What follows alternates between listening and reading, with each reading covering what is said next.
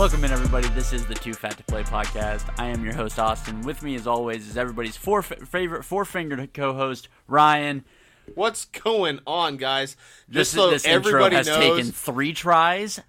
I don't know what's wrong with me. There's a reason I open this show, and it's because every time we start, Ryan can't get words out of his mouth, and apparently that has rotated. So here we are. This has been fun. I am not sure. I wish how... you guys. I we should not have deleted oh, the first two takes. I should have brought those in as, as bloopers uh, somewhere. Um, that was good stuff. You guys that missed was, out. That was stuff. Uh, lesson learned.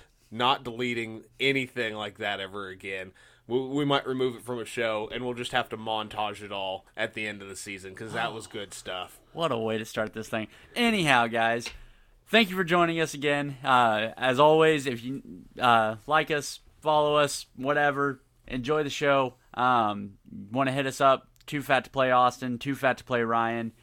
Uh, we're gonna try and get a little more personality in here, as you can tell by the little more leniency we have on some stuff. We we realize we've kind of gotten a little stagnant and a little little stiff shouldered here, so we're gonna try and introduce a little more personality back into these episodes. Try and get try and be a little more us of we kind of we both kind of feel like we've been a little starchy. Yeah, it it's been a lot of just talking football. You haven't I don't think either one of us have been able to really show who we are. Obviously, you kind of get some of it in our game takes and our hot takes and talking about our personal teams, but just our general love for the game. Uh, I don't feel like you guys have been able to hear it. Um, so we're we're gonna take a little bit of a different step today. We're still gonna go over our games from this week five that finally started producing some really good football. Um, but we're also going to get more into the news and kind of the I guess you could say the more personal aspects of the game, um, where it's off the field, and uh, especially with some of the off the field stuff that came on on the field um, last night in the uh, Monday night game. Uh, I think we're going to go ahead and start there because there were a couple of things that happened last night as well as this weekend that really set the NFL world on fire. So I feel like we have to start where everybody's everybody's kicking off this week's shows. Doesn't matter where you listen, how you listen, or who you listen to. It does not matter. Everybody's starting off the same way, and that's Grady Jarrett's sack on Tom Brady. Killed killed a drive that possibly could have won a game. I mean, you you helped you stopped him on third down. You forced a punt. You you had the ball back. You had a chance to go win that game, and one of the most mundane sacks I've ever seen gets called for roughing the passer. Oh, it was atrocious. And then that was the worst play call. Well, and what was really flag. weird was Tom Brady does Tom Brady, and obviously the guy's the goat. Y- you can't deny it anymore. And we've talked about how much we've started to love him just because his personality's come out. One thing that I still dislike him calling for flags that don't need to be flags. I get you're Tom Brady and oh no, somebody touched you, but guess what, dude? This is still football. And, and that, that's an issue. The way he joked about it after that, I took, I didn't take offense to it. I it struck me the wrong way. It, it's, it, I it's don't very... call the or I don't throw the flags. Yeah. Okay. Mm, really? I, I we can go back to a couple of games. Absolutely. Uh, so and that was the worst play call in NFL or worst penalty in NFL history for about 24 hours. Leave Whenever, it to when, NFL refs to break their own record so quickly. Crap. Chris Jones and, and Tom Pelissero tweeted this last night. Chris Jones has become the first player in NFL history to get called for roughing the passer while in possession of the football. Can we talk about how gorgeous of a play that was? How aesthetically pleasing before the flag, obviously. Yeah. For a defensive tackle to come in, rip the ball out of the quarterback's hands without the quarterback knowing what's happening, only to be tripped. He starts to fall. He does try to brace himself. I get in game time. It's hard to hard to see that. He's clearly got the football. And oh no, he's tripped up because he's headed toward he's headed home. He is taking it to the house, yeah. or at least trying to and he falls on the quarterback, and we're calling that no. I cannot believe I cannot believe what the refs are allowing to happen. Is this an overreaction from Tua? Absolutely, it is. I, I don't feel like you can lean any other way than this is an overreaction to what happened Thursday night in Cincinnati. But at some point in time, and, and Troy Aikman said it last night, not that I usually give props to the guy, but he said it last night. At some point in time, we have to acknowledge that these guys signed up to play football. This is a contact sport. This sport breaks every rule of combat sports, and I don't care what anybody says, football is absolutely a combat sport. In every other sport that involves combat, what are there? Weight classes. Guess what? That 350 pound lineman, that 420 pound monster that plays for the University of Florida right now, Isn't He's coming after- I think he's a sophomore. Is he a sophomore? something like that. But he's coming after your 180 pound quarterback. That's the game. It is You a violent sport. They're, they're, the two most important positions in football are the quarterback and the guy that sacks the quarterback. Every rule that gets put in place right now, and all these bogus flags, make it easier to be a quarterback and harder to be a pass rusher. And you know what makes it even more infuriating? Is these guys are getting called on these non flags, and then you look around the NFL, the Bosas, the Watts, any decent edge rusher is getting clothesline coming off of the ball, and no, no flags for offensive holding on the outsides are being called right now, all to protect the quarterback. Absolutely. And I it's mean, ridiculous. Case in point, Travis Kelce's third touchdown pass last night, third touchdown catch last night. Yeah, the defense got called for tripping, which Travis Kelce got tripped as he was running his route. Cool, that's a flag. Can we talk about the more obvious flag on that play? The fact that Maxx Crosby was being absolutely bear hugged by Andrew Wylie.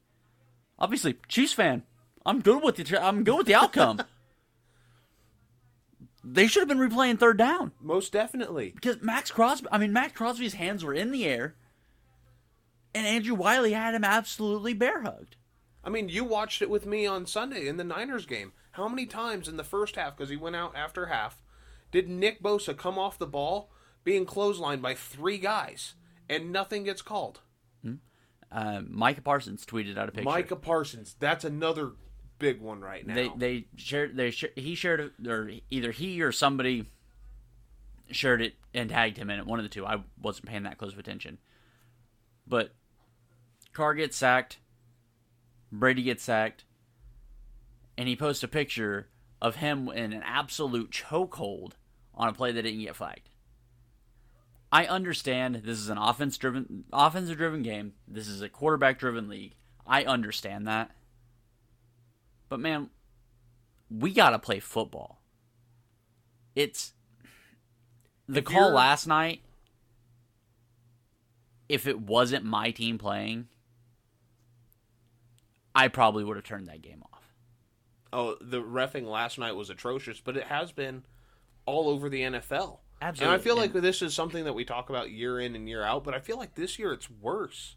it's it's gotten it's gotten so out of pocket that if you I mean obviously Chris Jones has gotten the bogus roughing the passer call has gotten flagged for abusive language towards a quarterback. Maxx Crosby headbutted my quarterback last night. I'm sure what he said probably wasn't I hope your wife's pregnancy's going well. Nothing.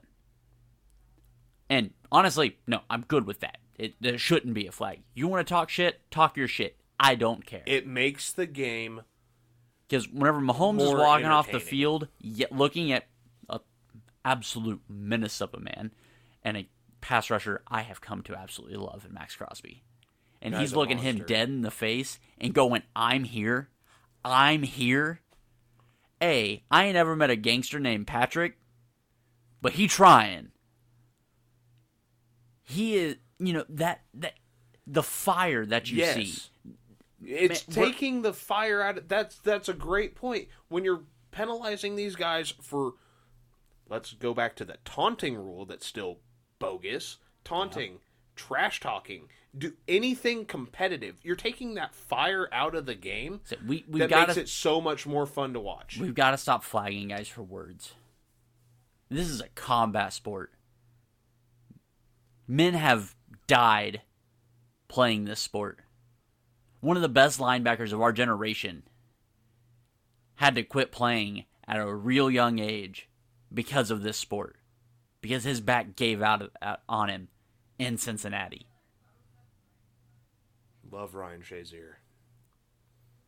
we have to acknowledge the fact that this is a fucking sorry for the language physical game where we're headed is not football if, if we're going to keep continuing calling these put two flags on the quarterback's hips if he's behind the line of scrimmage you take a flag the play's dead uh, We- It- we it's have starting to- to feel like the Pro Bowl. We have to do something. I understand player safety. I do. I and by God, yes, as much player safety as we can. But in the end, we're watching the game of football. At what point do we have to change the name? Because if you can't tackle the quarterback, if you can't try to stop a receiver from catching the ball leading with your shoulder, he's coming down. Guess what? Gravity freaking exists. Right. If you you have to be able to there's no reason the guys on the field are not seeing the things that people sitting in the third sitting in the nosebleeds. There's not a reason that people on TV can go, that's clearly not that. And I mean, hell, the Davante Adams catch, non-catch, there in the fourth quarter that would have set Vegas up for a field goal. As a Chiefs fan, great. It's ruled not a catch. Is he really losing possession if he's transferring the ball from one hand to two hands and he just kind of adjusts the ball? I'm sorry. Do we really have to redefine what a catch is again? I understand that, yeah, well, the ball was loose whenever the left foot came off. Cool, whatever. Like, I watched that replay. I watched it with the rest of this. There were nine of us in the bowling alley watching that game. And when they went incomplete pass, I went, hmm, that's, that's kind of shitty. We have to play football. It, that that's the game we all fell in love with. It's the reason we do this podcast. It's the reason football is the most watched thing in all of American television. When we started watching football, we were catching the the ass end of John Lynch's career, which was still phenomenal. We, were, watching Dashon Goldson and uh, Donte Whitner in San Francisco. At least I was. You can't tell me those aren't two of the hardest hitting guys in, ever to play the game. Uh, obviously, we didn't get to watch Ronnie Lott, which by far, but Troy Polamalu, he could hit. How many YouTube videos have you watched? And they, and you know exactly you'll know Yes, exactly what play I'm talking I about do. as soon as I say it. How many times, how many YouTube videos of massive hits have you watched that all start with Reggie Bush getting absolutely laid out on the on the on the flat? Yep. I know exactly what video. Everybody listening to this knows exactly what play I'm talking about. And we all celebrated that hit. I understand that that's not player safety and probably needed to be removed a little bit from the game, but we have to be able to play football. If you're not going to allow these guys to play football, man, take the pads off, put flags on, go seven on seven, whatever. If you're not going to allow them to play, let's let's not play it. Let's do something different. it, it's really weird because when we did start, we had guys patrol. You didn't run a crossing route. You didn't run a short slant because you came over the middle of the field. You're getting lit up. To go up through the middle of the field had to be an inside between the tackles run, and even then, either that linebacker Brian Urlacher, Ray Lewis, Pat, I, one of these guys is taking your head off. And you, that was when we had running backs that were in the league for 10 to 12 years as the sole running back. We have running back by committee, and right now we're only seeing healthy guys in the league for five or six years before they're kicked to the curb for somebody else. they're No, not. I mean, running the running back, abuse. running backs aren't getting the second contracts. and and I get the evolution of the game, but why can't we bring some of that vi You used to have to scheme around a defense, and you still do. I mean, look how San Francisco, Dallas, Tampa Bay's defense is right now. You have to scheme around that defense. Quick slant to the middle of the field. You can you can nickel and dime them all the way down. It's boring football but you can do it and that's i mean that's what's happening but it's all to make offensive points go up defense less relevant because points sell tickets and I, I i've been one of the proponents that this has been a very boring football season in terms of games and i feel like it's more matchups than anything This But week turned out a lot better than we this thought it was going this week turned out to be really good. I mean, let I know we started out in in Arrowhead, um, and we're gonna have to hit that again. But how about that game in London? Dude, the New York. Let me phrase this: the London Football Giants, just, just coming out, and I mean, coming back on the Packers, stopping the Packers on back-to-back goal line style plays. The balls to blitz on three of the four downs. And and goal to go situations against Aaron Rodgers. Oh my god, you love it. If you love the game of football for what it truly is, seeing a defense bear down against a better team, a better quarterback. Yeah, their weapons might actually. I can't name a Jets wide res- or Jets a Giants wide receiver right now. So Uh, Sterling Shepard, yeah, he's still there. Uh, uh, he's ACL. He's out for the season. I thought that was a different one. No, that's Sterling Shepard. Is it? Oh, well, anyhow. Yeah, yeah. They got Saquon and Danny. And Kenny Golladay's like the fifth receiver on that roster. Oh, hey, Kenny Golladay's still there. Trade bait. He's not playing, but Right, he's there. exactly. For you, Brian Daboll, to look at your defensive coordinator and say, pull the trigger, they had to have a second jet carry that man's balls back to the States, okay? I loved every bit of that game. Was it a was it a giant jet? It was a giant jet, and those balls weren't deflated. But yeah, man, I admittedly We I- said we weren't going to watch that football game, and I think we were both more interested in that game than any game all day Sunday. I damn near what I, I mean unfortunately i have a toddler that toddler wakes up pre 8 o'clock most of the time so when there's a football game on obviously i'm going to have it on i put it on the little tv because first thing in the morning is bluey time so bluey was on the big tv to start the day but that game ended on the big screen Yes, it did. With some phenomenal breakfast burritos, might I add. thank you thank you Yeah, those were those were great. But Should have taken some pictures to. but the the way that game played out just man i don't know i still don't think the giants are a good football team Oh, they're they're not. but they're four and one amongst i hate saying this the as far as record goes the best division in football I- know we both have our quarrels with that statement. I, I, I know that. I mean, outside of the Eagles, Man, I tell you, I'll give Dallas. this much. The Dallas yeah. is they're running the football. Dallas is earning a little more respect than I've given them this year. Um, I can agree. and I, I do think, and I, I will hold hold the statement I've made last week. I attribute a lot of that to eleven, because eleven is wrecking the league.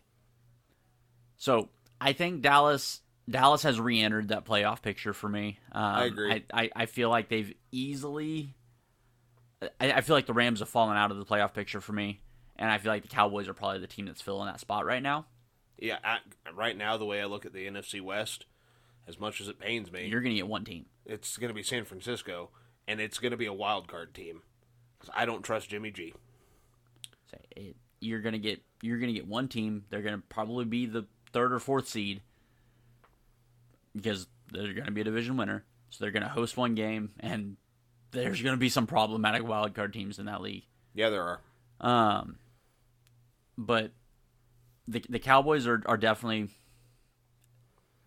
if Dak come back comes back healthy because I do believe they've kind of they played the Bengals when the Bengals were really struggling. Tampa Bay's not been great. They haven't really shown me a whole lot except for the fact that that defense is top 3. That defense is good. Just like Tampa Bay, their defense is holding them up. Absolutely, and they're doing a, a better job of it because I mean, Cooper Rush had what a hundred passing yards, hundred two, whatever it I mean, was. you can say he's playing lights out. All he's doing is not turning the ball say all he's doing is not screwing up. Now you put Dak in that offense, and you go, "Hey, we Don't- can score 30? Yeah, don't. All you have to tell Dak is don't screw up. You're getting another seven points on the board with Dak at quarterback. Yeah. You, I mean, you're you're getting another big play. Yeah, you might get a turnover, but you're getting another big play. And quite frankly, you're getting CeeDee Lamb back because CeeDee Lamb has been absolutely relegated to nothingness with Cooper Rush at quarterback because I don't feel like Cooper Rush can take advantage of the one thing CeeDee Lamb does really well. I don't think CeeDee Lamb's, you know, a top 5 receiver in the league, but he is a weapon that you are not utilizing with Cooper Rush at quarterback. But between them, the Eagles, I mean, the Eagles' defense is, I don't think it's as good as I thought it was going to be. No, But it's, it's- definitely their weak spot. But I feel like the Eagles' defense makes makes the key stop. Yes, They don't make all the stops; they make the key stops. It's not bend don't break because bend don't break is you get into the red zone, you might be kicking a field goal. They break, unless Don't, don't let me forget. I have a stat line from the Iowa Illinois game that I want to give you later. okay. and I, I just I didn't want to forget that. I sorry to chime in like that. Just I, I have a stat line that I think you will absolutely vomit at. Oh, lovely. But with with what the Eagles are doing, that offense is obviously talented. I- mean, AJ AJ Brown has 23 receptions this year that are 10 yards or more. That's a problem. Yeah, yeah, and and DeVonta being your your second option. Yeah, DeVonta being like, "Hey, I'll take like 40 yards this week." Oh, by the way, yeah, I'm at 160, so you know, do with that what you will. But I mean, the way that team's built, that team's gonna succeed. I I feel like they I might get inter- exposed a little bit towards the playoffs or in the playoffs. I think this week could be interesting because they play Dallas on Sunday night. That's going to be a That- better we're- game. We're, gonna we're, we're gonna find out. I, I I'm anticipating that's one of gonna be one of the best games of the weekend. It's definitely gonna be better than Thursday night football. But what's what we're gonna see Sunday night? We're gonna learn. We're gonna learn who's who. Yes, very much Because so. if, if Dallas comes out, if Cooper's if Cooper's playing, Dallas comes out. Dallas holds Philly to 24 and scores 27, and you bring Dak back. I think you I think you're looking at Cowboys at the top of the NFC East again. Which uh, is is a couple of guys that have had Philly at the top of the NFC since week two. You know, maybe, you know, whatever. I did not think Cooper Rush was going to go undefeated this stretch. no, no, Uh, neither did I. I And- can't say and- it's all and the- lucky breaks by the- any means. No, and, but that defense has the defense showed up. You know, when the quarterback went down, that defense stepped up. They were a lot better. So props props where it's due there. But just the way the way some of these teams have facilitated the powers that they have has been impressive and fun to watch I agree. and it's it's going to be interesting to see how this season develops. Um, we had with I mean, there were some really odd outcomes this week. Um, and I mean, not that I want to spend a lot of time on the, a lot of these games, but I mean, you had you had the Lions just absolutely The number one ranked wrecking. Offense sh- held to zero points by they played the Patriots, correct? Yeah, they played the Pats. They gave up 29 points to the Pats and Bailey Zappe, which Mac Jones might be in pro- might be in trouble. It's really weird because I have in my notes here Bailey Zappe better at running this non-offense question marks. So, excuse me. So when and we didn't watch a lot of this game. It kind of would pop up on red zone from time to time, a, a few times actually, because they scored 29 points. But Bailey Zappe's got poise. He's looking around. I mean, he's going through his progressions, and he's hitting guys Mac Jones can't. This is not the same thing as Dallas with Dak and Cooper. They're asking Cooper to not screw up. They asked Bailey to go win the game. Yes. And he he he showed up and he showed out. I mean, I know you're gonna have a hard time benching your first round quarterback. I don't think Belichick would though. I mean, if there's if there's anybody that's gonna be like, you can take your ego and park it outside with the rest of the stuff from your locker, it's gonna be Belichick. Right. I But- mean, he's done it once in his career. Yeah, man, Bailey is Is it bad I'm rooting for and it's not like he's he's from a small school. I can't remember which school it is. Um but he's from a smaller school. He doesn't he's never had any kind of off-field issues that I've heard about anyways. And he's he's level-headed. I don't know how else to say it. Right now he's everything Mac Jones isn't. And Western Kentucky. Western Kentucky. I knew it was a smaller He had like six thousand passing yards his senior season. But you know, I, I, if if I'm, I'm assuming Mac's still going to be out this week. I mean, high ankle sprain with a quarterback, probably looking two weeks minimum. right. If Bailey comes out and does it again, and I don't know who they play this upcoming week. I'm gonna look real quick, but if he comes out and and shows out again in a game that that matters, they uh, they play the Browns next week. Oh, Um, so if if he comes out and he plays well against Cleveland, man, which you- I know Cleveland hasn't been much to no, to that, talk that about. defense has been problematic. I mean, they kind of got exposed last week, but right. you're playing Justin Herbert, little different. But No, I completely agree. Bailey Zappe comes out if they come out and beat the Browns, offensively, not defense holds them down. If it's a shootout, him ver- and I know it's Jacoby Brissett. I mean, I'm not. Even if it's a, sh- I don't think that game goes to a shootout just because neither of those quarterbacks Right, are, are right. shootout styles. But if that defense, if if you cap, if he comes out and capitalizes On what the defense on the defenses, yes, on the defenses pluses, if he turns that the defensive plus into an offensive plus, I think You have to look I at think Mac Jones becomes a serious question. you have to look at your quarterback situation at Because that and I feel like unlike Dallas, I feel that's that you you might you can look at that one as a lot more of a hot hand situation. yes, Dallas, very much so. everybody's like, ah, you got to stay with the high hand in Dallas. No, you don't. You go to the quarterback that you're paying a shit ton of money to, and that a quarterback that has had MVP style seasons, yes, except for. I mean, we we all agree a lot of his a lot of his stats have come trash time stats, but you're you're talking about a quarterback that's not of the top layer ilk, but he's in that Derek Carr conversation. Maybe maybe a little lower because I, I believe and God, uh, obviously we'll touch more on this Chiefs game Yeah, because we- we'll get there. But that throw in the fourth quarter off one foot, sprinting up the pocket, putting the ball in an absolute perfect location to Davante. My God, Derek, what a ball! That was that was amazing. I'm sorry your coach went for two because I thought that was stupid. I actually didn't hate the call to go for two. I understand. I understand going for the win, and I know we're And we keep saying we'll get back to this game, and it keeps coming up. Hey, We I- we talked. We wanted to get more into our personality, and that's just how this goes. We Yeah. take a lot of uh, exits on this highway. I understand going for the win. I don't understand it with four minutes left. Four and a half, I- whatever it was. and, and I see where you're coming from. I feel that they looked across the the the field and seen 15. I mean, it's hard to say either way.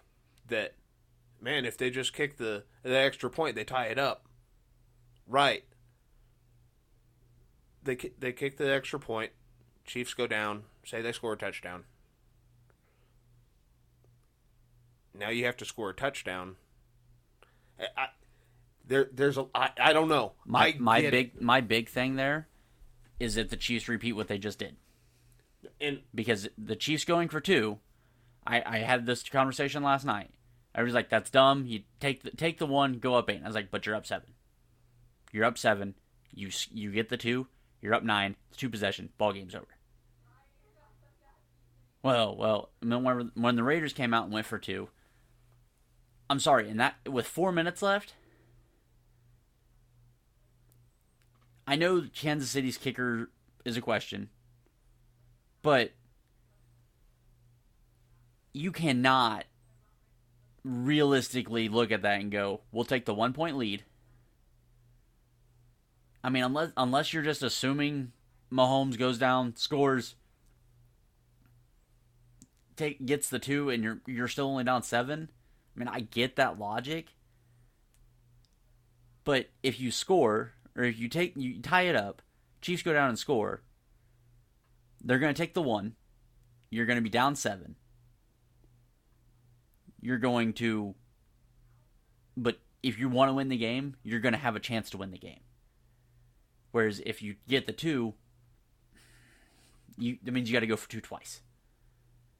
So, I I didn't love the play call. I know Derek said he did, and, and I I, I I know I know a lot of these guys want to play for the win, and and there's there's been kind of a mind shift on that, but and it's weird because everybody today. I was listening to a lot of a lot of sports talk radio today. I was spent a lot of time out in the install bay. Everybody's talking about analytics, and yeah, that, that that's hurt like Brandon Staley. Yeah, it's hurt uh, the Raiders recently.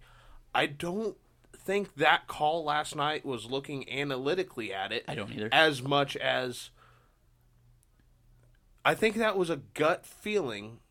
If we can get this, we have a better shot to win the game. And I see where you're coming from, but nothing about that play call to go for two said analytics to me. No, I mean, It- and on, honest to God, when they handed it to Josh, I was like, well, there's two, because I I- As much and as- that's it. He was averaging what four and a half, five yards per rush last night. well, that's that's my I don't know. For me, that's my big thing with the last drive that the Raiders had. Why did you throw it on third down if you were going for it on fourth? The in, the fourth quarter of that game, all you had to do was snap the ball, go here, Josh. Josh got seven yards, and you move forwards. It's third and one. Why do you not go snap the ball here, Josh? Josh gets seven yards. You're on the you're on the outskirts of field goal territory then, because that pass that pass play was 10, 11 yards. Granted, I realize you absolutely roasted the Chiefs on a similar situation because Rashad Fenton decided guarding Davante probably wasn't necessary on third down. You know, but you, I don't know. The Raiders play calling It's been That- that questionable was- all season. that was the definition of the Raiders are going to Raider to me. Yes, very much so. Um, because a you have questionable play calling because as soon as they got the ball back, down thirty to twenty nine, I was like, you hand the ball, you go here, Josh. Okay, cool. Here, Josh. Okay, cool. Here, Josh, and, and you're gonna go straight down the field. You're gonna put Carlson in field goal range. Carlson's not gonna miss. He's one of the best kickers in the league, and you're gonna win the game. If you were going, it was four down territory. If you were going for it on fourth down, why did you not run the ball on third down? No, I, I, I, I hear you completely. That's that's where, as a football fan watching that game, the Raiders irritate the shit out of me because of things like that. Obviously, the fourth down play call, there was obviously an error on either one or both receivers. But I, I have I've never seen a pick play called on your own receiver and executed nearly that perfectly. I thought it was hilarious. But Let's stick on let's stick on that for a second, and uh, we'll kind of route se- off of that. segue off the field. Yeah, so- on, on our way off the field, as it would be. You're running Um, a scissors concept. So on that play, Hunter Renfrow is going to run the deep post Corner. or deep corner, sorry. And Davante is going to run the slant. As soon as Hunter Renfrow plants that right foot to head towards the corner, Davante is cutting inside because that safety has to respect the deep ball. Davante's wide open. Davante Adams been hailed. We've talked about it as the best receiver in the league. When Hunter Renfrow gets jammed at the line, And so did Davante. you have to allow that timing to get back. You cannot run with him stride for stride. You have to know where you're at on the field. You have to you, uh, you just have to do a couple of, you have to know where you're at. You have to know where he's at. And at that point when you both get jammed off the line and your timing's thrown off, you either go to backyard football which probably would have helped them in that situation. Or you get your timing back by just feeding off of each other. I don't know if this is just a lack of practice, lack of time spent with each other, but just a quick glance to your right to see where your teammate is so that you can maybe Give give a head fake, make Fenton Yes. make Fenton go, Oh, is there a ball coming? Something. Yes. A stutter step, like you're going to come to the outside just to get him three steps ahead of you, so that when he does make that break, you cut back towards the inside and you're open. But you don't. You both keep your head down and just run into each other. You both broke at the same. That's the other thing. You're supposed to be one to two yards back. So you shouldn't be breaking at the same yardage line. Right. So how did you screw that up so bad? I it was so insane. And then I get being distraught because I mean, you both lost the game. Let's not let's forget about the two-point play. Let's forget about everything that happened there cuz one of you guys was going to be open. That safety's either coming down to help on the underneath route to Davante, leaving Hunter Renfrow, who you can't do this to. You can't leave either one of those guys one on one. The deep post open, or Davante's got himself a big chunk of yardage and a first down. Possibly six. I mean, either way, worst case scenario on that play should have been 30, 40 yards, shot at a field goal. Yeah. At the very least. So he comes off the field, visibly pissed off. I mean, he threw his helmet down on the sideline, inconsolable. I get it. These guys are out there laying their lives on the line, playing a game that they love, and it is it is just a game, and they it's so weird because they know it. It's also their life. He tries to run back into the locker room, and the very first video paints it in a really really bad light. The first the first video was extremely damning. Um, so whenever it rolled, whenever I saw it, I was still sitting there at the bowling alley. Whenever I saw it, I was like, mm, "That's probably two and a hefty fine."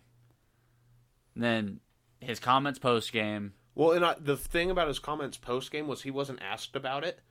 He got asked one question, stopped the post game interview, and, and was, and took over and it, it was, "Hey, before we do any of this, you know, I'd like to apologize." And Davante is renowned for being one of the good guys in the league. Yes. And, Very- and I, I think that matters here. After hearing that, I was like, okay, maybe just a good fine. And then that second video came out. The second angle came out this morning. where you're the video of where you're behind him, Mhm. like a third person. You're, you're right behind him. He's got his head down. He's jogging towards the the guy. He's looking down, and there's fist holding stuff In in, his face. Yeah. He doesn't even get a chance to look up before he's shoving. I mean, it's a boom. It's a boom boom play right there. Now, what he should have done after realizing what had happened, he should have ran, dapped the guy up, picked him up. He he definitely was wrong there. I get his shove though. You're not expecting some. You're jogging to the locker room. Why is he jogging in front of you, So and, and across your face too? exactly being where he is for the team he plays for. You know, and it's the same same way. Kansas City goes there. Vegas comes here. You know that the people in those stands hate you for the jersey you wear. You know that. You know that going in. There, there is no love lost. The Chiefs were throw- the Chiefs fans were disgustingly throwing things at the Raiders going into halftime. I think it's, I think it's dumb. I think it's foolish. I think it's awful. But It paints the sport sport itself in a bad light. it does. And so I, I hate when somebody when you start throwing things at players because it's completely unnecessary. I get it. You have a miserable life. Whatever. Let's stop throwing stuff at, bas- at, at ball players, whether it be football, basketball, soccer. I don't. I don't care. Let's stop throwing things at players.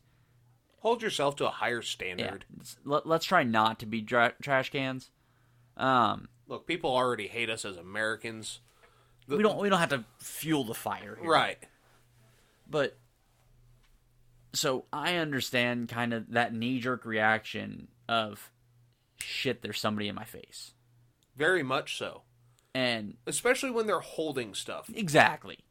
When You know- all you see is a potential weapon and you're trying to jog off the field, somebody that shouldn't be there in the first place. I, I get he's a part of the media, and he kind of has, he gets to be wherever he wants. It takes no brain cells to go, huh, that guy's jogging to the locker room. Maybe I should probably stay out of his way instead of dead sprinting in front of him. Yeah. A and that guy filing a police report and Oh, that's Man. such bullshit. dude grow up, man up. This that's stupid. You were in the wrong place at the wrong time. You got pushed uphill. You landed on your ass. I You're get it. fine. I get it. He's a big, he's a big guy. Davante is not a small guy to get pushed. But look, if you can't take that, you probably shouldn't be anywhere near the sideline, even as a reporter. You know how many times a guy gets tackled out of bounds, and we see a photographer get his four thousand dollar camera shoved into his face. Yeah. So a screw that guy. I hope I hope Davante is is is taken care of, man. Screw that. Davante probably it's gonna have to be a fine. You shoved a camera guy on live television. It's gonna be a fine, but find the man and let's move on. Yeah. There don't need to be a suspension, none of that crap. Just let's get back to playing ball. And the NFL's already stated that, you know, because the Raiders bye week, they're not pressing on it. Whatever. Find the man and move on. We Yeah. don't need suspensions. No, it- he doesn't need to miss time. Let, let's. This ha- somebody. I know the NFL will screw this up because the NFL is only good at screwing things up right I now. I think it was uh, first things first with Nick Wright this afternoon. I think they were trying to compare it to the Mike Evans situation. No, Mike Evans came onto the field, and he's got a history with that corner. I can't remember the corner's name right now. Marshon Lattimore. Marshon Lattimore. They have a history of throwing punches at each other. Yeah. That's a completely different situation. Davante coming off. I feel so bad for Davante Adams right now. Yeah, I he can't- doesn't- He doesn't deserve the bullshit that's coming his way right now. No. Like, you just lost a heartbreaking game, and some asshole is now trying is coming after your money because oh, I got pushed by a rich guy. I'm gonna cash it. Yeah. That's all this is. Um, and I, man, I, I don't. I hope you get what's coming to you. Karma's Karma's a cruel bitch, and I hope she catches you, man. That's that's ridiculous. Um, so obviously we've not pushed this game off to the end. Um, I think you guys have gotten most of our reaction out of that game. I could talk about it all night long. Yeah, it was a very good football I game. I was throwing a 15 pound rock really fast last night because I was really upset with the way that game started because the game started like the chief like the Colts game did, and I was like, well, great, we're gonna fucking lose to the Raiders, and the the Chris Jones thing there before the half, I was livid. Um, but I'll take the dub. Um, I, I know we were kind of talking about that game being a blowout last week. I'm really not surprised by the final score. I guess I how, how can't- flat the Chiefs came out shocked me. I can't disagree with you anymore, except for how flat they came out. I was expecting a rout due to how bad the Raiders have played this year. And for them, I was underneath my truck for about half of the first quarter when I came inside. Just a quick reference, guys. I have a slightly lifted OBS Ford. I was changing an oil pan gasket, dropped the oil old oil pan gasket into the pan, so I had to lift the engine up. I was shoulder deep into oil pan trying to find old gasket. So I was very very very dirty. I had to take a shower before I could watch any kind of football, do anything. Uh, before I could eat. I didn't even want to take my shirt off. I was covered in so much grease and oil. Luckily, it was a black shirt that I used for work, anyways.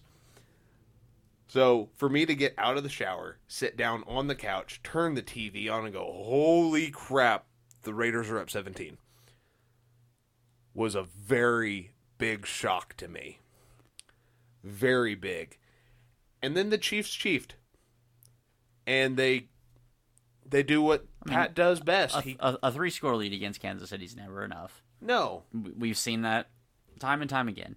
But I don't know the the way And the, Ra- the Raiders came out on fire. Like divisional games we talked about this a couple weeks Oh, ago Di- uh, different games have different speeds you have your normal game your playoff game and divisional rivalry games and that was the perfect example last night Absolutely.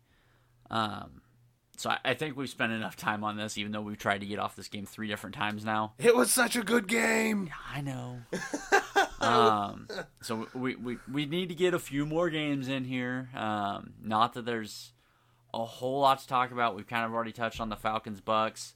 Um, I don't honestly. Grady Jarrett doesn't get flagged for that. Falcons probably still don't win that game. oh def i don't think so but it makes it more interesting it makes it a lot more interesting. Um, this the surprise of the weekend to a lot of people. Um, I know I talked you into taking the game. Uh, you're welcome. Dolphins Jets. We knew there would be a difference in offense with Teddy B out there. We didn't know Teddy B was going to last one play. And I'm, I'm a KU fan so I'm, I'm not Skylar Thompson's biggest fan anyhow. Skylar Thompson's not going to win you a lot of football games. no the dolphins need Tua back i think they're going to have to wait in a bad way. uh, a few weeks. I think the right thing is for Tua not to come back for two or three more weeks. I just think I think Tua I think. Tua needs to eye week seven, probably as a, as a good return point. Um, but the Jets the Jets looked pretty good. They ran the ball well. They threw the ball to the running backs almost enough. Um, How many times did Breece? I don't want to talk about losing 24 fantasy points to Breece Hall getting tackled at the one yard line. I don't. I don't even want to mention it. Breece Hall. No, we're not. We're going to talk about it. My quarterback had 13 fantasy points because Breece Hall, my fantasy running back, got tackled at the one yard line twice, and then they were like, "Hey, Michael Willie, Michael Carter, here." I don't want to talk about it. No, no. Anyhow, what the Jets did as far as putting together an offensive scheme, man, that could that could be a problem. I still I, still think they're a ways off. I do and we, too. We've touched on that, but the Jets, and I said this Sunday, and, and you kind of looked at me crazy. The Jets are better than we think they are. They're not as good as they think they are. yeah, I, I I'll agree with that. Um, but man, it was it was wild. Um, That was, a, that was another fun game to watch. As much as I hated seeing Teddy B go down and nothing explosive coming out of Miami, um, because unlike your Breece Hall, I had Jaylen Waddle and Tyreek Hill in my starting lineup. Um, that net me like a total 17 points. I started Nyheim Hines this week. I do not want to hear about your about your sadness. Okay. Um, but man, I don't know. Um, I mean, we can do a kind of a. I feel like a lot of these we don't have too many points on. Like Colts beating the Broncos 12-9. I didn't watch the game. I know you watched. I mo- watched most watched of it. Most of it. Uh, here's what I got out of that. All right, this one's uh, the Colts are bad. All right, the Colts. Wow, that team's bad. The Broncos, on the other hand, are worse. Man, how bad is Denver feeling about that 245 million to Russell? I I I don't know if any of you guys follow me on Twitter. I hope so. Um, I haven't checked my follows in a while, mainly because it just makes me sad. Um, I tweeted out in the middle of the third quarter. Somebody please score so this game doesn't have to go into overtime. And then I turned the TV off. I went to bed because I had a long day at work ahead of me on Friday. I'm glad I went to bed early. I was also very upset to wake up the next morning, check my phone, and to see an NFL update tie game going into overtime. How can this be? Although props to the guy that took the 10,000 to 1 odds for there not to be a touchdown scored in that game. I mean, he he listened. We were told a long time ago that if somebody offers you 10,000 to 1 odds on anything, you take it. I- he, he did it. That And game was so bad. yeah, I'm I'm really really glad I did not. I'm glad that the the London game started because there for a minute. and we were we were feeling bad about this weekend. That London game really kind of got us. Man, the end of that game because, my God, I have never been more hyped for two teams that I don't care about for two balls to be batted by the defense. I was, we were jumping, screaming, having a good time. It was fantastic. I loved it because I did not want to see that game go to overtime. No, because what that would have entailed was a last minute heroic throw by Aaron Rodgers to win the football game. And instead, the Giants defense just threw the ball back at him. Uh, Gorgeous. Um, and we we touched on Lions, Pats, Chargers, Browns. Um, I know we we differed on our picks there, and I said if Myles Garrett plays, they win. He played, they had a chance to win. Um, missed missed field goal as time expires. Uh, man, that was a that was a really good game. It was it was back and forth. It was punch after punch. Jacoby Brissett's being a lot more of an issue than I thought he was going to be. He he's he's not he's doing the same thing that Cooper's doing. He's not making the mistakes. He's and I mean, you have a two-headed rushing attack that is I get it, yeah. Uh, Shannon Sharpe said this this morning. I'm pretty sure it was Shannon Sharpe. Nick Chubb gets out of bed, and he's got 140 yards rushing. The, yeah, yeah. the guy's the guy's a beast, and Jacoby Brissett, I think he finally figured out. He got those what was it, two opportunities to be the guy, mm-hmm. and I think he was trying to do too much, and I think now he's like, screw it, I'm just gonna throw to the open guy. He's not doing too much. Amari Cooper's looking pretty decent, and when when it gets down to it, you can just turn around and give it to Nick Chubb or Kareem Hunt, the best running back duo in the league. Sorry, Green Bay. I've done seen enough out of Cleveland to know who's the best running back duo in the league is. I think the Browns are going to have an issue at quarterback based off of what we've seen in the preseason.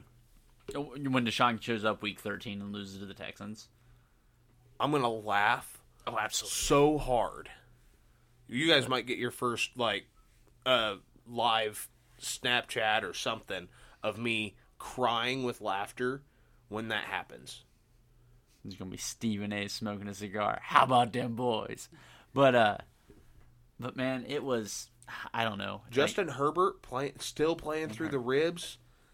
played well. I'm- Good it was it was a good it was a really good game. We both enjoyed that game. I I I was kind of kind of sad to see like I thought the Browns had I thought they had it won. Um obviously they didn't.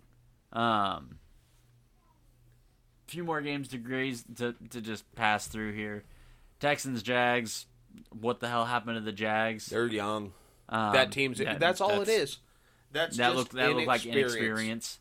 Um, I don't think do the Jags fall out of my top ten. Yeah, I mean they have to. yeah, uh, losing to the worst team in football, you you got to fall. But at the same time, am I? Do I knock them too much for it? No. you that team is so young right now with so much promise. I mean, what was it? They lost to the the Eagles with five turnovers. Yep. That team's young. That team's going to be a problem. As long if they can keep this upward trajectory, that team's going to be a problem. Yeah. Um, Bill Steelers, Gabe freaking Davis. Holy!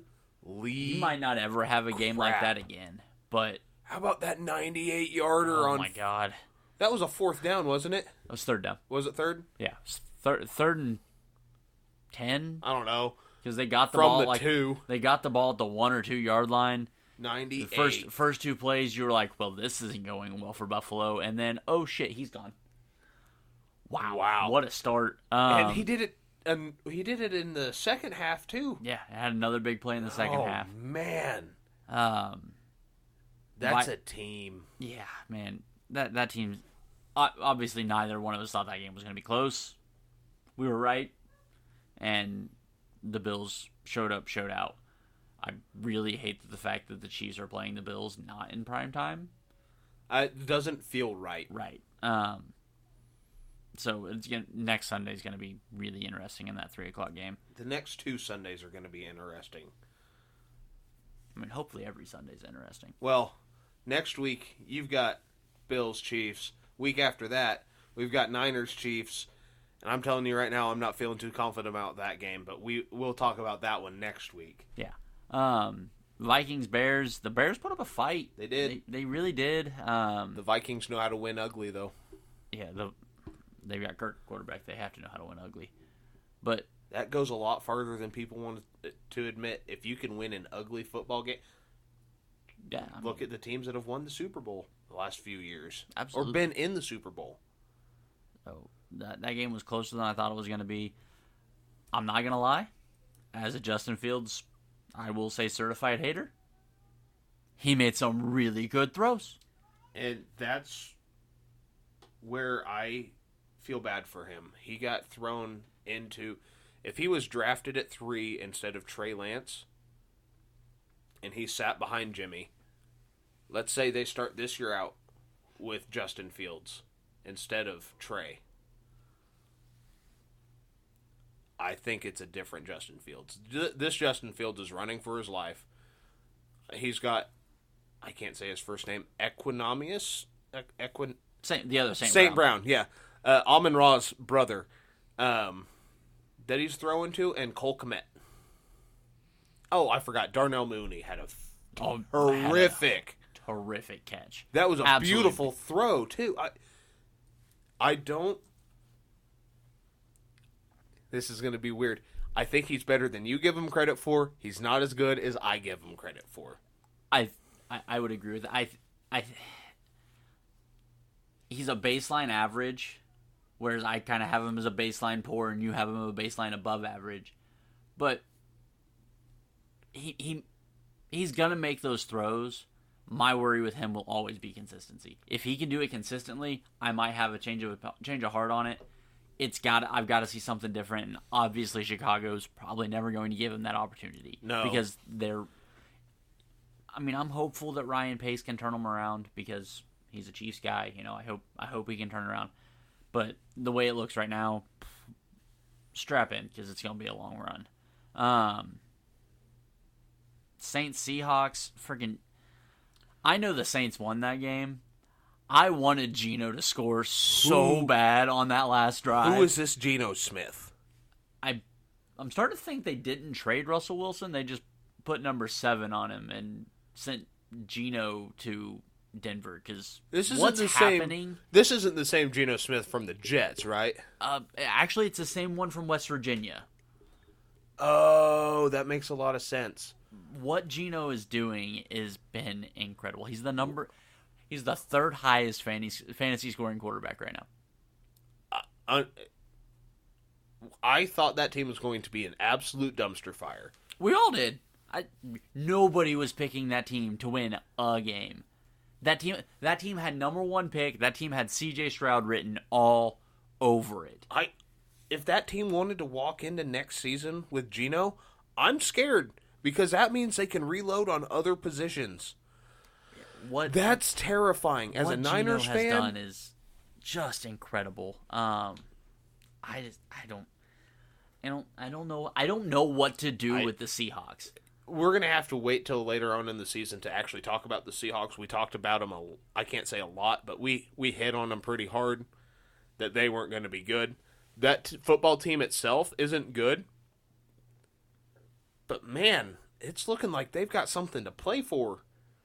It looks like they have a quarterback to build around, and that's not what I was expecting. I I I can't I just can't bring myself to like admit anything for Pete Carroll's competence. I don't I don't know what to do with that team. Like I, I physically do not know what to do with the Seattle Seahawks because that team is trash. You look at the roster on paper, it's trash. If you look at the roster on game day, it's trash. And somehow they are playing competitive football games. They're scoring gobs of points. Like I said, I said it then. I wanted Geno to score because I wanted that game to go to overtime. Like It was a good. it was game a good game. watch. It was fun to watch. Geno was out here slinging the thing. And man, I don't understand that team. I don't like Seattle. I, I don't know what and I have no idea what this is. I have a massive bias towards Seattle that I just hate the city of Seattle and all of their sports teams, except for the Kraken. But I've never actually watched a single game that the Kraken played. I just like the logo and the team scheme and the Seahawks lime greens are one of the most gorgeous things I've ever seen. But I hate that city. I've hated the Seattle Seahawks for my entire life, and I can't tell you why. And I do not understand how I am now. I, I, I didn't root for them.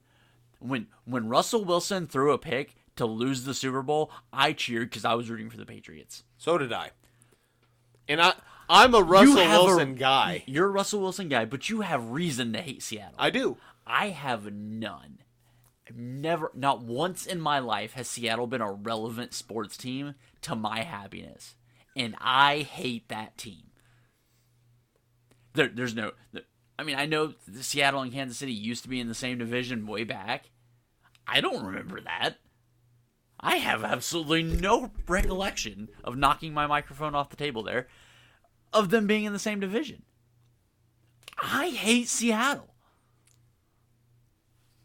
I, I don't know. But I'm now rooting for Seattle It's so contradictory. because I I need them to lose every game, but they come up on the TV and I'm like, you know what? I kind of hope number seven throws another touchdown here because this is. Forget having DK on my fantasy team.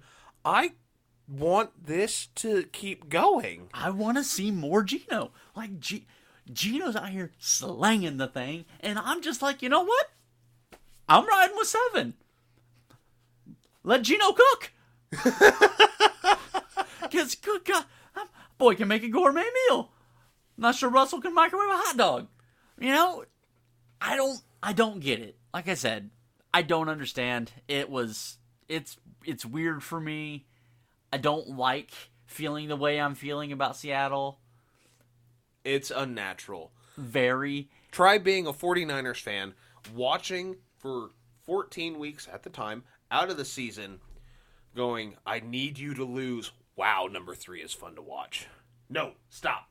Don't do that. And then for two weeks out of the year, getting obliterated by that same team that you hate with a quarterback that you love who that quarterback should be MVP right now, but can't. Can't offense. He can't even. Like He can't high school football right now. like like I don't know if Ciara uh, like I feel bad for Ciara because I feel like he's just getting jabbed into her leg at this point. I know, horrible joke to make. It's it's fine, but man, I just like that entire game. The Saints win thirty nine to thirty two. Alvin Kamara looked like he is back. Chris Olave, God, I hope he's okay. But the only thing I could take away from that game is son of a bitch. I want to watch Geno throw the ball. Makes no sense. You I don't know who his quarterback coach is or who he's working with in the offseason. They are doing him right. And I, I did, did not like to see Rashad Penny go down. No. Did not like to see that. But that boy, Kenneth Walker, that was a freaking run. Man, I am not enjoying my fandom of the Seattle Seahawks right now. But damn it, let's go Geno and Kenneth. Like, because if we we have we couldn't pick two wider names than Geno and Kenneth. Wow. I've got to stop watching the Seattle Seahawks play football. Yeah, let's move off that game. Let's go to more birds. Uh, Eagles cards. Uh, A. What the hell was Kyler Murray wearing walking into that game? That looked like Hillary Clinton with dreads. That was Terrifying. Hillary's taller than that. Um, and I, I hate that that's like the most relevant thing I have about this game. The Eagles didn't play well. They did enough to win. They won ugly. Um, I mean, I feel bad for the Cardinals because I had the same kicker who effectively lost me a game. Um, so I'm sure Matt Wright will probably be missing kicks for the Cardinals next week because Matt Wright's probably not going to be kicking for the Chiefs next week. Although he did hit a franchise record 59 yarder last night, he did miss two much shorter field goals. But and hopefully, hopefully Harrison's back.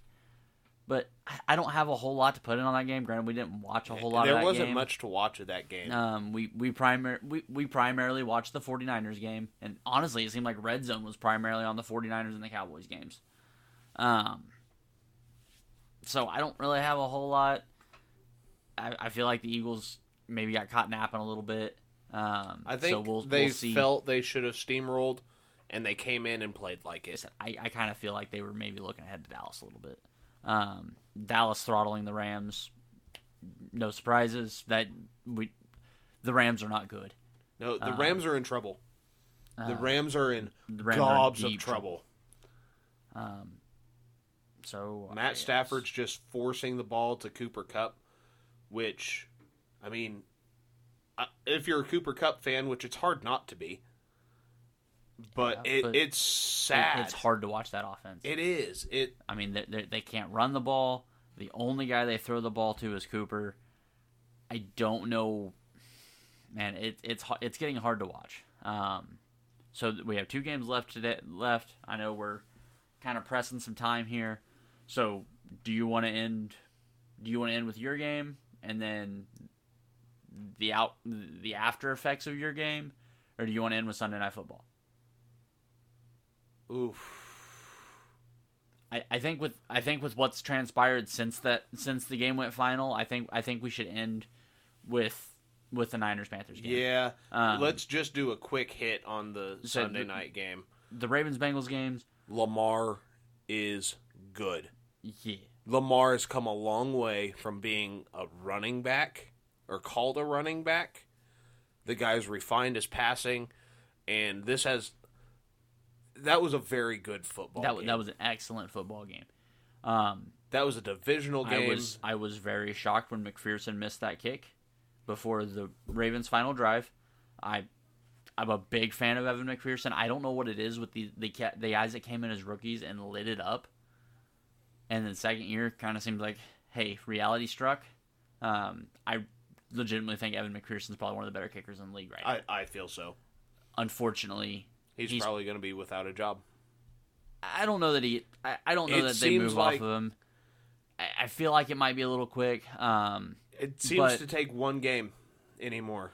but unfortunately for Evan McPherson, he had one major drawback in that game, and that is that the greatest kicker to ever walk planet Earth came out and goes, "Hey, it doesn't matter how narrow you make those, I'm going dead center." And I saw a stat on Tucker's field goal to end that game. If the goalposts were half a yard wide, One and a half foot. one and a half foot wide, he'd have still been dead center. The guy's absolutely amazing. the the field if if you take the if you take the field and cut it in half, dead center of the field is 26 foot or 25.62 feet. That ball crossed the crossbar at 25.48 feet. If the goalposts were half a yard wide, he still makes that kick. The guy's incredible. There's nothing else to say. Justin Tucker. Kickers are people too. I've been on that bandwagon forever. Justin Tucker does not get the love he deserves because of the position he plays, but he deserves all of it. That guy's a first ballot Hall of Famer. I was I was getting ready to say that. I would that's exactly what my next comment was going to be. Is I believe Justin Tucker truly is a first ballot Hall of Fame guy. Quite frankly, I believe Justin Tucker should be a first ballot unanimous Hall of Fame player. 100%. 5 years from the day he retires, he walks into Canton and there ain't a single soul that voted against him. Will it happen? Probably not because football writers are stupid. Not as stupid as baseball writers, but they're stupid. Yes. But man, I don't care. You know, he doesn't, you know, he he doesn't take the hits, he doesn't deliver hits. I don't care. That man plays professional football in arguably the hardest position. How many times does a quarterback throw a pick six or miss the throw to win the game and get fired 20 minutes later? Yeah. How many times have we seen a kicker miss an extra point and not have a job on Monday? I mean, he he he plays the most cutthroat position because a team will move on from a kicker in a heartbeat. Ask Ryan Succop. Cairo Santos. Exactly. You you're you're talking about a, these guys don't have long careers. We don't know kickers that well. No. We we know we know the bad kicks, and we know the great kick. Justin Tucker, If your kicker doesn't play for your team, do you know who, outside outside of the big ones. I mean, if you don't play fantasy football, Right. you don't know any other kickers. Exactly. You might know Younghoe Koo because his name. but everybody knows the nine the nine different languages and the opera abilities of Justin freaking Tucker. The greatest kicker of all time. I feel like that's kind of our time on this game. We need to get to the we need to get to the other game and get get some of this news. Um, but my God, dude, Justin Tucker is We I can ha- have a show I on have- tight ends, and we can have a show on Justin Tucker. I have one of the best kickers in the league when he's healthy. I would absolutely trade him for Justin Tucker. He is incredible. He has, Robbie he has Good as gold is gone if Justin Tucker wants to play in red and gold. Yeah, and I know Vinatieri has the postseason success. I'm sorry, I don't care. I, I'm with you 100% on that. I if the Ravens make the postseason like Vinatieri was able to with the Colts and the Patriots, Yeah, I was gonna say he also had two of the greatest quarterbacks of all time. So you know, take that, wh- whichever pill you're gonna take, enjoy it. But I'm sorry if I have to pick one, I'm taking Justin I'm, t- Tucker. I'm taking Tucker. the guy's Um, blood is made out of ice. So get, get your points off about the Niners game. Um, well, I- Jimmy's Jimmy. I, Uh, that game kind of went like I thought it would. You have one of the best defenses in the league. You have an awful offense. prayers up to Manuel Moseley, torn ACL. He had that clutch. I can't say clutch. he had that beautiful pick six against Baker Mayfield. Um, surprise, surprise. Tore his ACL in the fourth quarter. Um, I I think we could have we might talk about it a little bit more tomorrow um, on our preview show just a little bit. But this uh, these turf monsters that are taking ACLs, it's got to go. Why these billion dollar facilities won't play on grass? Oh, it's expensive and hard to maintain. You make billions of dollars a year.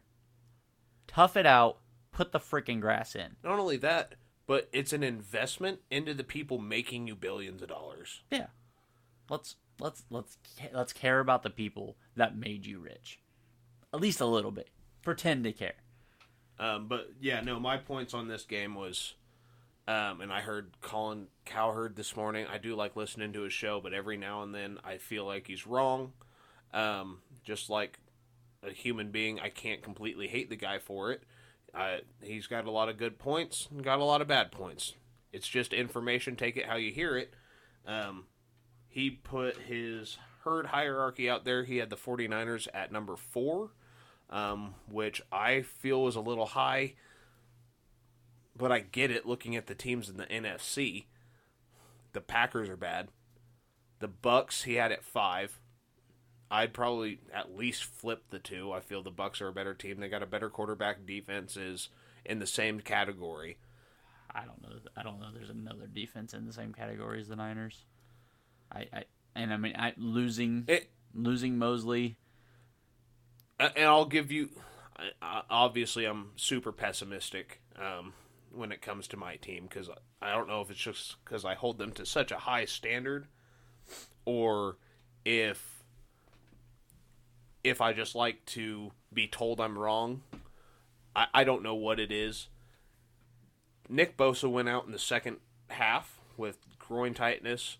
Uh, Arik Armstead didn't play. Jimmy Ward, who we got back, broke his hand on the very first play of the game, finished out the drive, and said something's not right. They took him back, and he's done for the season because he's had he had surgery I think this morning on his hand. Uh, Javon Kinlaw didn't play. I I guess I just didn't realize it because I'm so upset with how my quarterback situation has turned out. That team's banged up, and they're playing decent football. The offense finally did something right. Obviously, it was against a very poor Panthers team, but they started to get George Kittle the ball. The first three passes of the game were to George Kittle. I shouldn't say first three passes. The first three completions were to George Kittle. And that seemed to open everything up. But Jimmy Garoppolo was still making errant throws, and this is where Colin Cowherd comes in. He said Jimmy's not making mistakes. He hasn't played anybody to capitalize on those mistakes. He's top five. He's actually number four in QBR since starting football or being a starter in the league this season. So starting week three. Week three against the Broncos, he was 31st in QBR. Week four and week five, he's number one, which brings his average up to the fourth highest, which is is insane. But that doesn't give you the full story. He is very good at not putting the ball right where it needs to be. He puts it in the vicinity so that a player can go up and get it.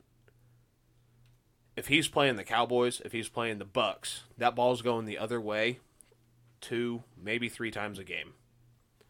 Not saying he can't overcome that, because that's just who Jimmy's been. Mm-hmm. Fortunately, he's got a banged up defense that is playing lights out right now, and that's all he needs to make the postseason. I'm scared because I don't want to see the Niners get lulled into this. One more year Jimmy. Yes, one more, just one more. If you're going to make the run this year, which go for it. Right now, the way your defense is playing, as long as there's no more injuries, do it. Go for it. What what have you got to lose? We don't have any first round draft picks. Go out. I'd hate to see our linebacking core get broken up, But take Azeez Al-Shaair, trade him. Get get the DJ Moore. Christian get an offensive weapon to take some more pressure off of Jimmy because the defense is fine. We're playing with second and third stringers right now of the number one ranked defense. Go get some help for a quarterback that needs it. If you're going to really take your shot, do it. So I, I'm I'm scared. I'm always scared. This week, I I don't remember who the Niners play. Um, Falcons. the who? Falcons. The Falcons. I actually have a lot of issues with that game because it seems like whenever the Niners play the Falcons, they're supposed to steamroll them and they get steamrolled. But uh, what ended up coming out of this game was Baker Mayfield got hurt. He got sacked six times. That's without Nick Bosa. Nick Bosa didn't have a sack. He got sacked six times. And is now done for two to six weeks. High ankle sprain. Not that he was playing great before the high ankle sprain. I know. I- Matt I- Rhule. I'm, I'm sure. Yeah. Um, Lost his job. I I'm, mean, I'm sure Matt Matt Corral's really looking at this, going, "God, why did I get hurt?" yeah. Because Matt Corral should be. This should be his team. Um. So uh, is that kind of where you're at with the Panthers or Yeah. with the Niners? Yeah, All right, I, I'm, so- I'm done with my Niners rant. The, the the primary news of the week has to be after starting one and four, Matt Rhule has been fired. They have fired their defensive coordinator. They have promoted former Cardinals head coach um, to their interim spot, and he came out with a press conference today about you know the last time he was with this organization. They won back to back to back NFC championships or in in the NFC South back to back to back times. They went to the Super Bowl. You know, he has aspirations for this team. Um, but I keep hearing too many rumors about where Carolina's heading, and it looks like they're going full rebuild. Um, from the reports I've read, the things I've They seen, it. um, it looks like they're going to go full rebuild, which I would assume means by the end of the season, Robbie Anderson's gone. I would assume that means Burns is gone. Um, That's going to be a big pickup for somebody wanting some extra defense help. I can think of a team a couple hours north of here I wouldn't mind seeing him line up with. Yeah, Yeah, I, I know. Ah, There's, there's two the- there's two red teams in this room, and either one of them could really use him. But I have Frank Clark, so screw you. I need him more. um, and he got he got made a big tackle behind the line last night, so his season's basically over.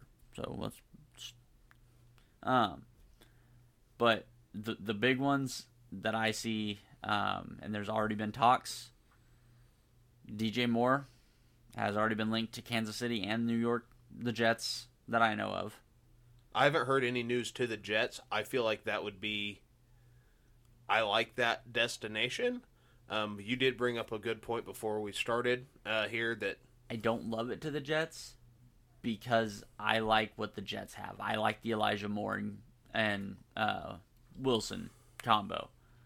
So we'll see, but I think DJ Moore makes a ton of sense in Kansas City. I do too. I also think he makes a ton of sense if you look around the league. He makes a ton of sense in Green Bay, and and I feel like maybe Green Bay won't make that trade though, because that's just who Green Bay is. I so I feel like maybe a lot of this comes down to one decision, and that's OBJ's. OBJ's getting close to coming back. Th- there- There's way too much fire there. Um, he's kind of got a list of like five teams I think he's looking at playing for. I think there's there's too many teams. Green Bay needs him because Green Bay needs a receiver. Baltimore needs needs him because Baltimore needs a receiver. The Rams need him because the Rams suck. There was another Buffalo. Need, Buffalo could use another playmaker. Um, Could you imagine that being your three? I feel like OBJ probably runs the two there. If he's if he's right, I feel like OBJ runs the two there. I don't know Um, the way Gabe Davis has been starting out the season. Week one, he had a big week, and then he kind of allowed Stefon Diggs. Week five comes out has another big week. It seems like as soon as defenses start to quote unquote figure out Stefon Diggs, they're like, "All right, Gabe, it's your time. Go out there, light them up." I, I still think the consistency of OBJ probably wins out there to be your number two. I think Kansas City needs him for a Super Bowl. The Chiefs have proven, and this week was no different. The Chiefs do not have a number one wide receiver. MVS can't catch the ball. Juju can't catch the ball. Mecole Hardman's not a number one. Skyy Moore is starting to get more reps, which I'm excited about the Chiefs need a number one wide receiver. I don't think OBJ is that number one wide receiver. I think he's closer. Which is why I think if you made me pick, I would lean towards let's try and trade for DJ Moore. I don't know what the Chiefs draft capital looks like next season. I feel like you can probably get DJ for a second. Maybe maybe a, a second and a sixth or something. a second and a fifth with a pick swap, something.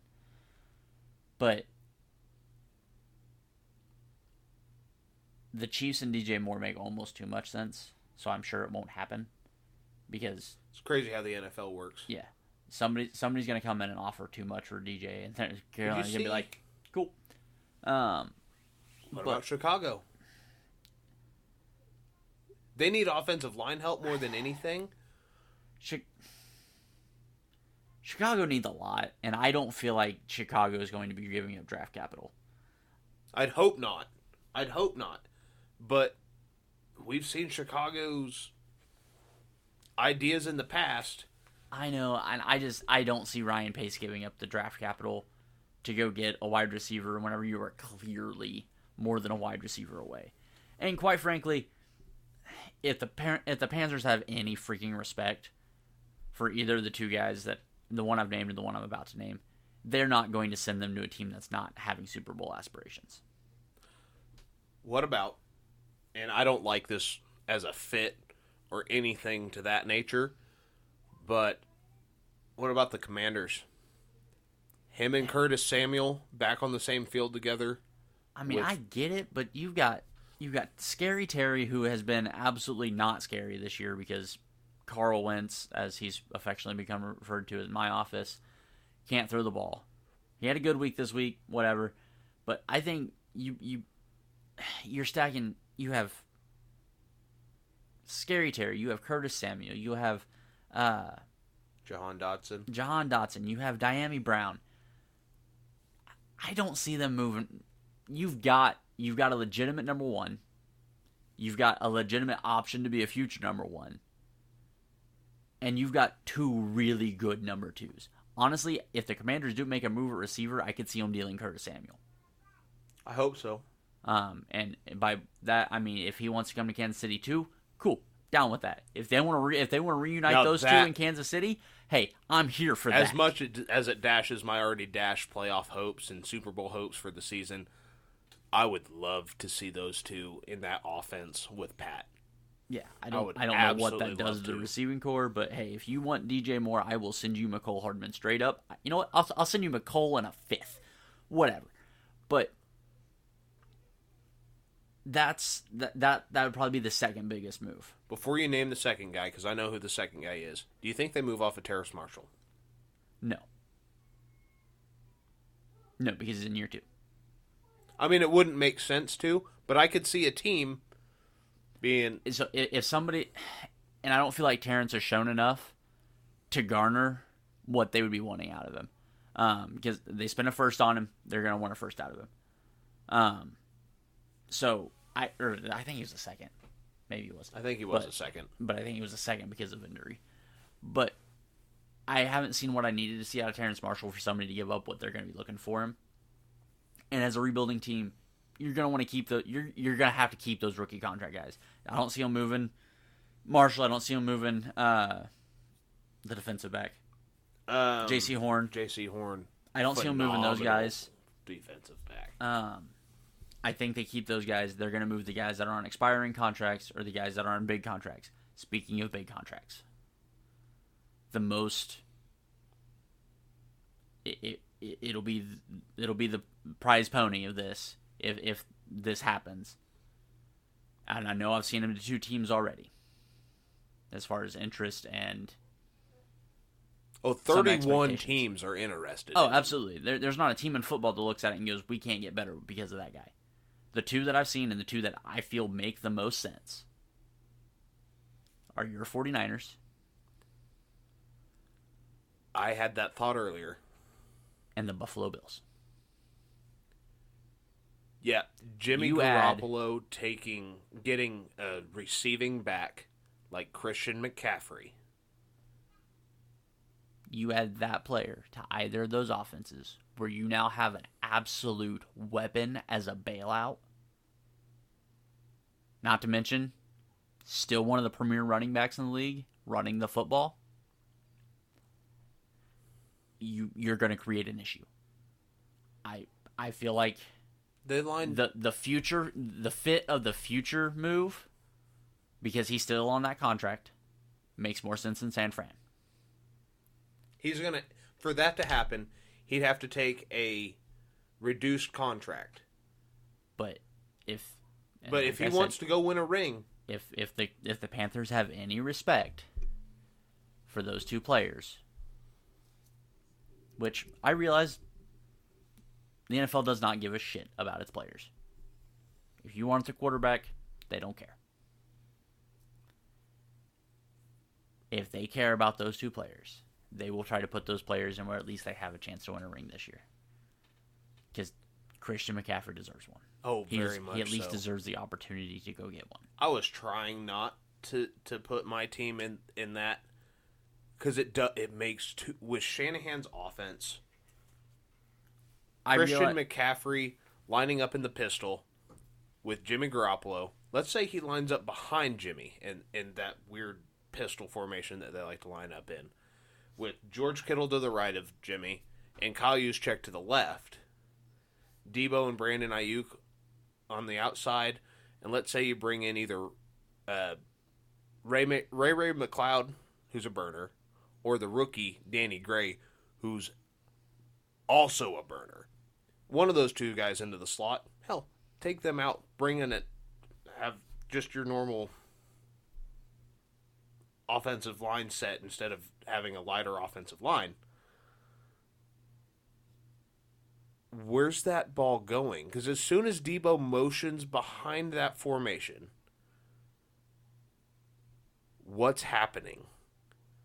You got four guys, and if Jimmy decides to keep it, you got Brandon Aiyuk running a quick slant. Your linebackers already sucked down because one of the three big-headed, four big-headed monsters that like to run over people just thought they had the ball, and now it's going over, just probably going the other way because Jimmy can't throw. But it, it you're right. That makes a ton of sense. That's a scary offense to think about. Here's the issue, though. San Francisco is known for hurting running backs, and Christian McCaffrey's known for getting hurt. Yeah. He'd be about three snaps in, and his right leg would probably be touching his ear.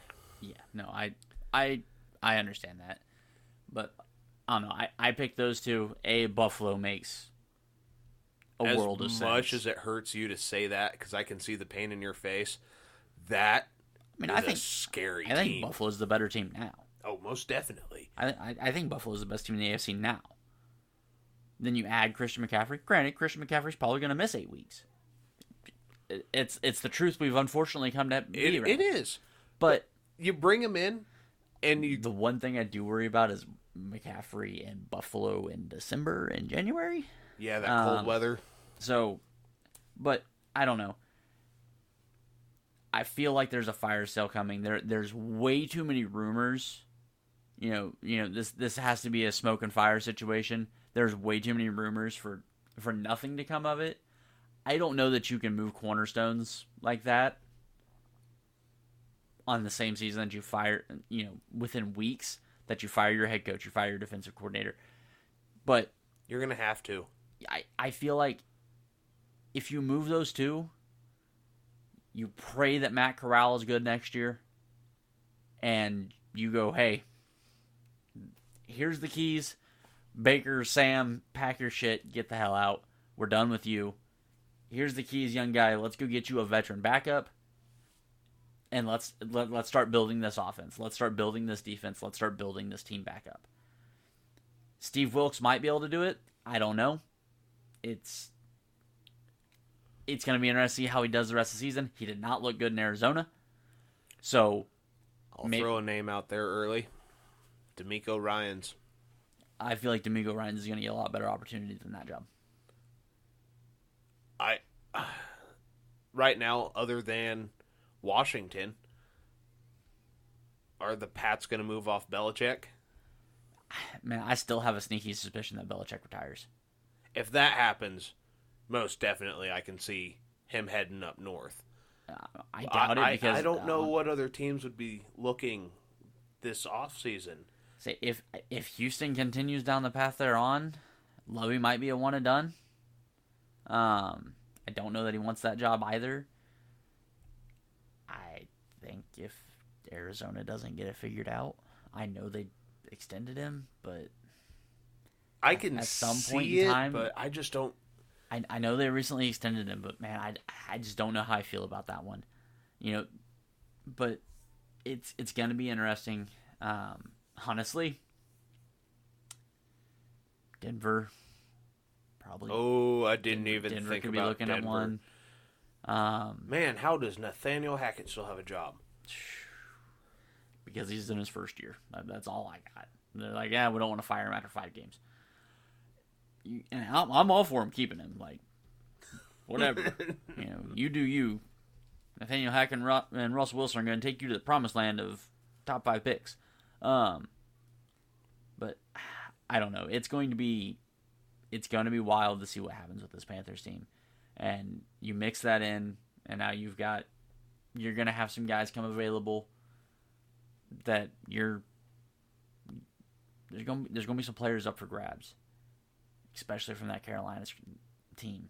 As I, I I legitimately think if the Carolina moves McCaffrey, moves DJ Moore, and moves Brian Burns, you you kickstarted the shit out of that rebuild. Oh, that's a that's, lot. That's gonna be you're gonna have Six, six, seven. seven, eight picks added to your added to your lineup next year. That means, hey, we're probably four or five spots below where we want to be. We're there. We're good. Yeah. You know, if Let's go get a guy. yeah, let's go. Let's go get somebody. And then you got free agency coming up. This it. It's so weird to be talking about next season already, because this season's already it's just begun. We're we're a third of the way through, and I mean, you you've already got a coach that's been fired, so it's gonna be it's gonna be a wild run here up to the trade deadline. Um, I I'm interested to see if somebody tries to tries to jump the gun on it to to make that move and get somebody in, you know, pre week seven, whatever. It's it's gonna be an interesting little little tizzy here to see what happens in in Carolina. Most definitely, Um, but guys, I, things I, are starting to heat up. th- things are definitely heating up. So I, I think that's going to be a good place to end it for tonight. Uh, there's we could go on, but it is currently 9:42 as we're recording this. Neither of us have eaten dinner. Ryan still has to drive home, so I feel like this would be a good place to call this one. this Um, is why I keep you around because I can do this all night, and then, yeah, I know. it turns out bad. Um, want to give a huge shout out to you guys. Um, I, I know none of this really matters to you guys, but last Tuesday when we sat down to record, we were at 100 listens. Tonight when we sat down to record, we were at 175 listens. 75% growth week over week. You guys are amazing. We we we enjoy doing this. We would do it without you. What what we get to experience seeing those numbers increase has been just awe inspiring for us. So thank you guys.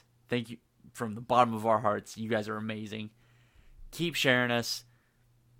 You know, it's it's wild to see what this is doing.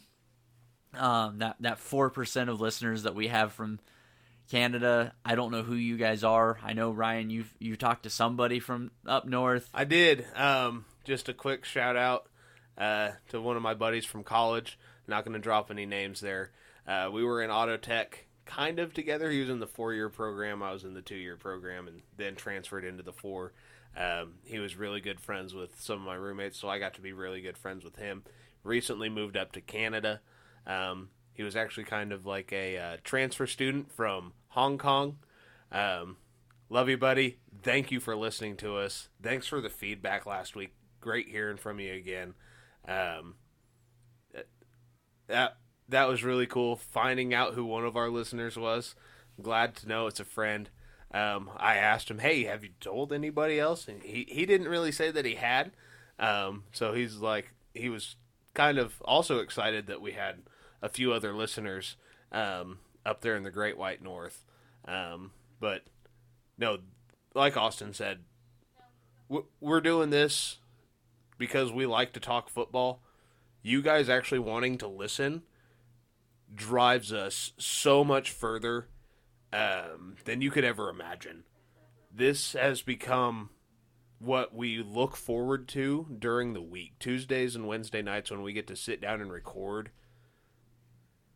It it's no longer us just talking football between the two of us. It's it's like having a, an actual audience that cares uh, and that we can speak out to. Uh, we'd love to hear from you guys. So reach out. You know, we, Twitter handles, emails. We've given it all out. If, if, you need it, you can get a hold of us and find them.